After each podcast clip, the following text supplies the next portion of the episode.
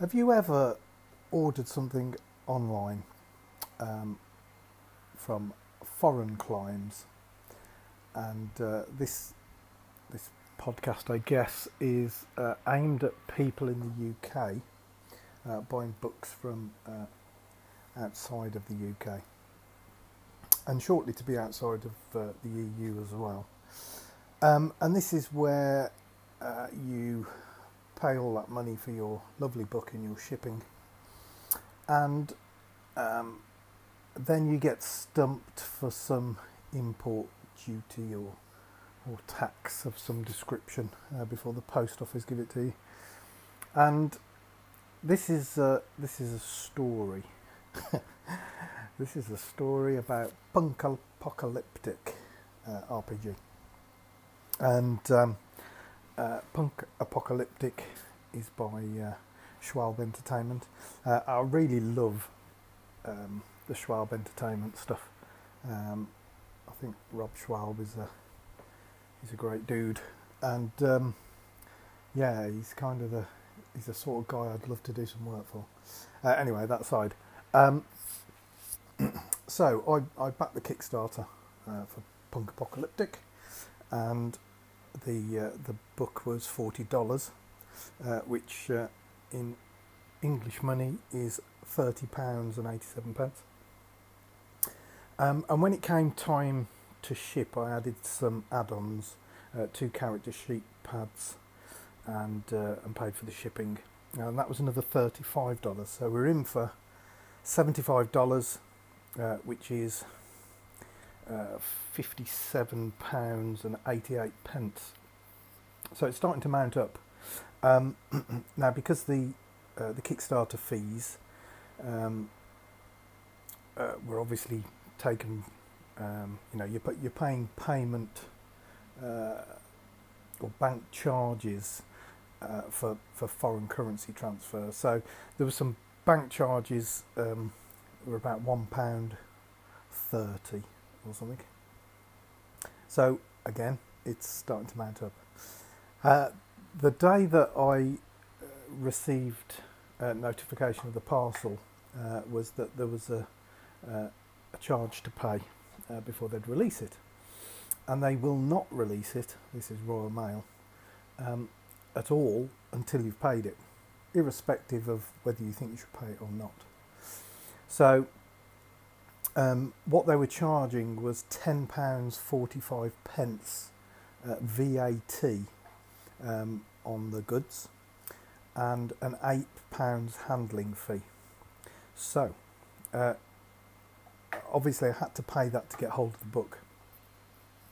So, uh, by the time Punk Apocalyptic is in my hand with two character sheet pads, uh, it's cost seventy seven pounds and sixty three pence uh, which is uh, you know, it's probably it's about hundred dollars US dollars at the moment.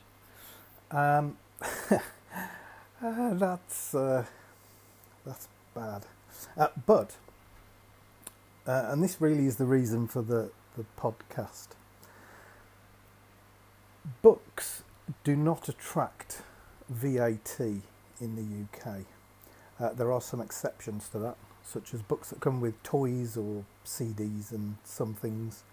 Um, but um, printed matter generally, uh, certainly books uh, for the large part, a lot of role playing books, uh, they're going to be zero uh, percent VAT.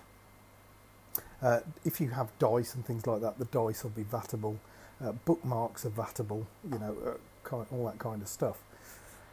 But um, I was I was kind of a bit annoyed that I just had to pay another eighteen pounds forty five uh, to get this book in my hand, which was not a justifiable charge. And I think that's something that you guys probably need to be aware of if you're bringing stuff into the UK that's books. Um, and you get stumped for some customs charges, right? You you have to pay them, but you can claim them back, and um, there's a there's a process to go through. It's a, it's generally relatively straightforward, uh, but I've done it so far. Um, and uh, what you need to do is go to um, uh, look online. The form is called a BOR 286, uh, and that is a border force uh, claim form. and you fill that in, and you basically say the reason that you think the uh, charge was unfair is because uh, there is no VAT chargeable on books. Uh, you also wouldn't pay any import duty, uh, I believe, either if that for some reason was charged. Um, obviously, uh, do your own research on that. I'm not I'm not your accountant, um, but uh, I, have done that. Uh, sent a letter to Border Force, told them that they've incorrectly charged me VAT. they've sent me a letter saying, yes, you're absolutely right. Um, will credit you the £10.54, which is the VAT they charge me. Uh, but it's a separate process then to get the £8 back off Royal Mail. So you then have to uh, send them uh, a letter with the letter from the Border Forces as, uh, as evidence, and um, that's going in the post tomorrow. Uh, but obviously, you have to put a stamp on that, which is a bit annoying. I had to put a stamp on the other one as well. So that was £1.60 almost of stamps that it cost me to send these two, two letters out. Um, but it's the principle of the thing. Uh, so, um, yeah, don't pay VAT on uh, on your RPG books because uh, you shouldn't. You shouldn't have to. And if they charge you, they've done it incorrectly, almost certainly. Uh, but yeah, look it up on the internet. Um, there's also on the HMRC's, uh, I think it's HMRC's website, uh, Notice 143, a guide to international. Uh, uh well, it's the gov, uh, gov.uk website.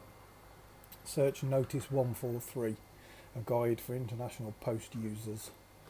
And uh, yeah, if you open that document up, it will it will tell you all about the um, the, if you're incorrectly charged, what you can do about it. Um, so I think that's it uh, for this bit. I might add some more to this episode uh, if I can think of anything, uh, but I just thought you might find that interesting.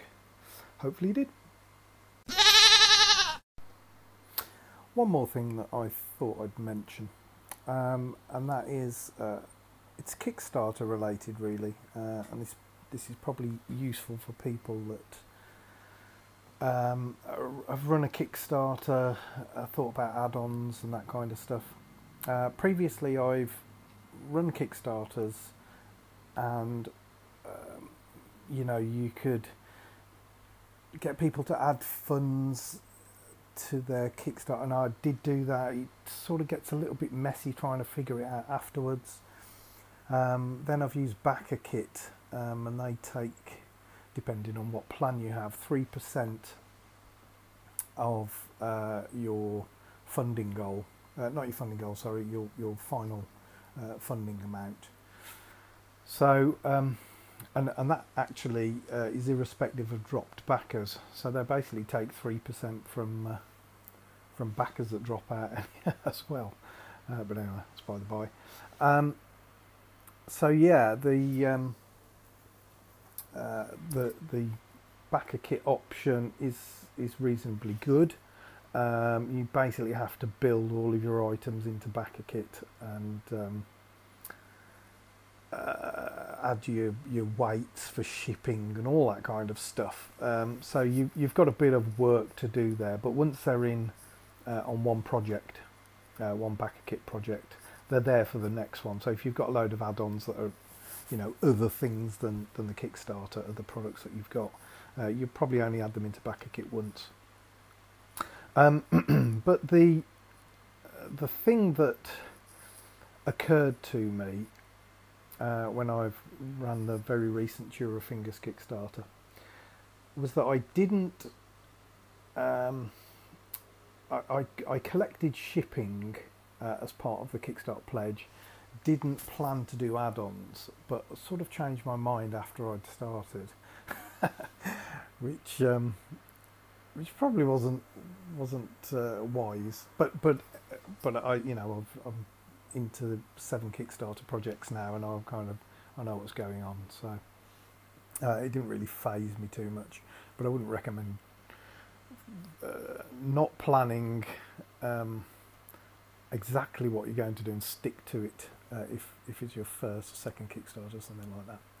Um, but anyway, I've I've got my own web store, and uh, it's uh, a, a WooCommerce store. And I was thinking, I've got all of my products set up on there, and rather than do it again, or uh, have to basically create two sets of product databases and manage shipping in two separate locations and stuff like that. Um, why don't I just handle add-ons through the web store um, and deal with the, the shipping that people have paid in Kickstarter already uh, and give them a discount uh, to offset that.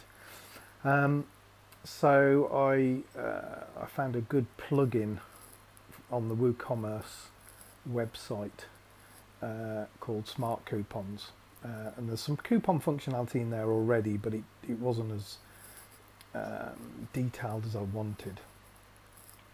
Um, so basically, I managed to find uh, this smart coupon uh, plugin. Uh, I think it was something like ninety pounds, and um, that's cheaper uh, by half than the three percent backer kit fee uh, that I would have been charged had I gone with backer kit. So I just needed to figure out how to do it, uh, and um, I know I've done that now, and it's generated uh, a, a, good amount of revenue from add-on sales. Um, so uh, if you've got a existing website, um, then it's certainly worth considering not using BackerKit, um, not having the mess of doing it through Kickstarter, and then trying to figure it all out after uh, by you know uh, this the pledge is twenty five pound, but this person pledged thirty seven pounds fifty, which must be you know the reward plus that add on and this add on. Um, so yeah, just uh, if you've got your website, uh, look at some coupon options. Um, uh, or what you do is you set up a product for the Kickstarter reward uh, that is that's kind of zero, and um, get people to add that to their cart at checkout and add all the rest of the stuff in. And as long as your, your product accounts for a bit of weight for the shipping, um, the shipping will work out fine, and away you go. Um, there's some kind of side benefits, I guess, to that. Um, if you've got a newsletter built into your website, people can sign up for that, and um, you kind of increase your um, your your kind of reach with newsletters and, and things like that, which is is quite nice. So uh, yeah, that was the second bit. Uh, I hope uh, this sort of stuff's useful to people uh, or, or a bit informative. Uh, okay, thank you very much. Bye.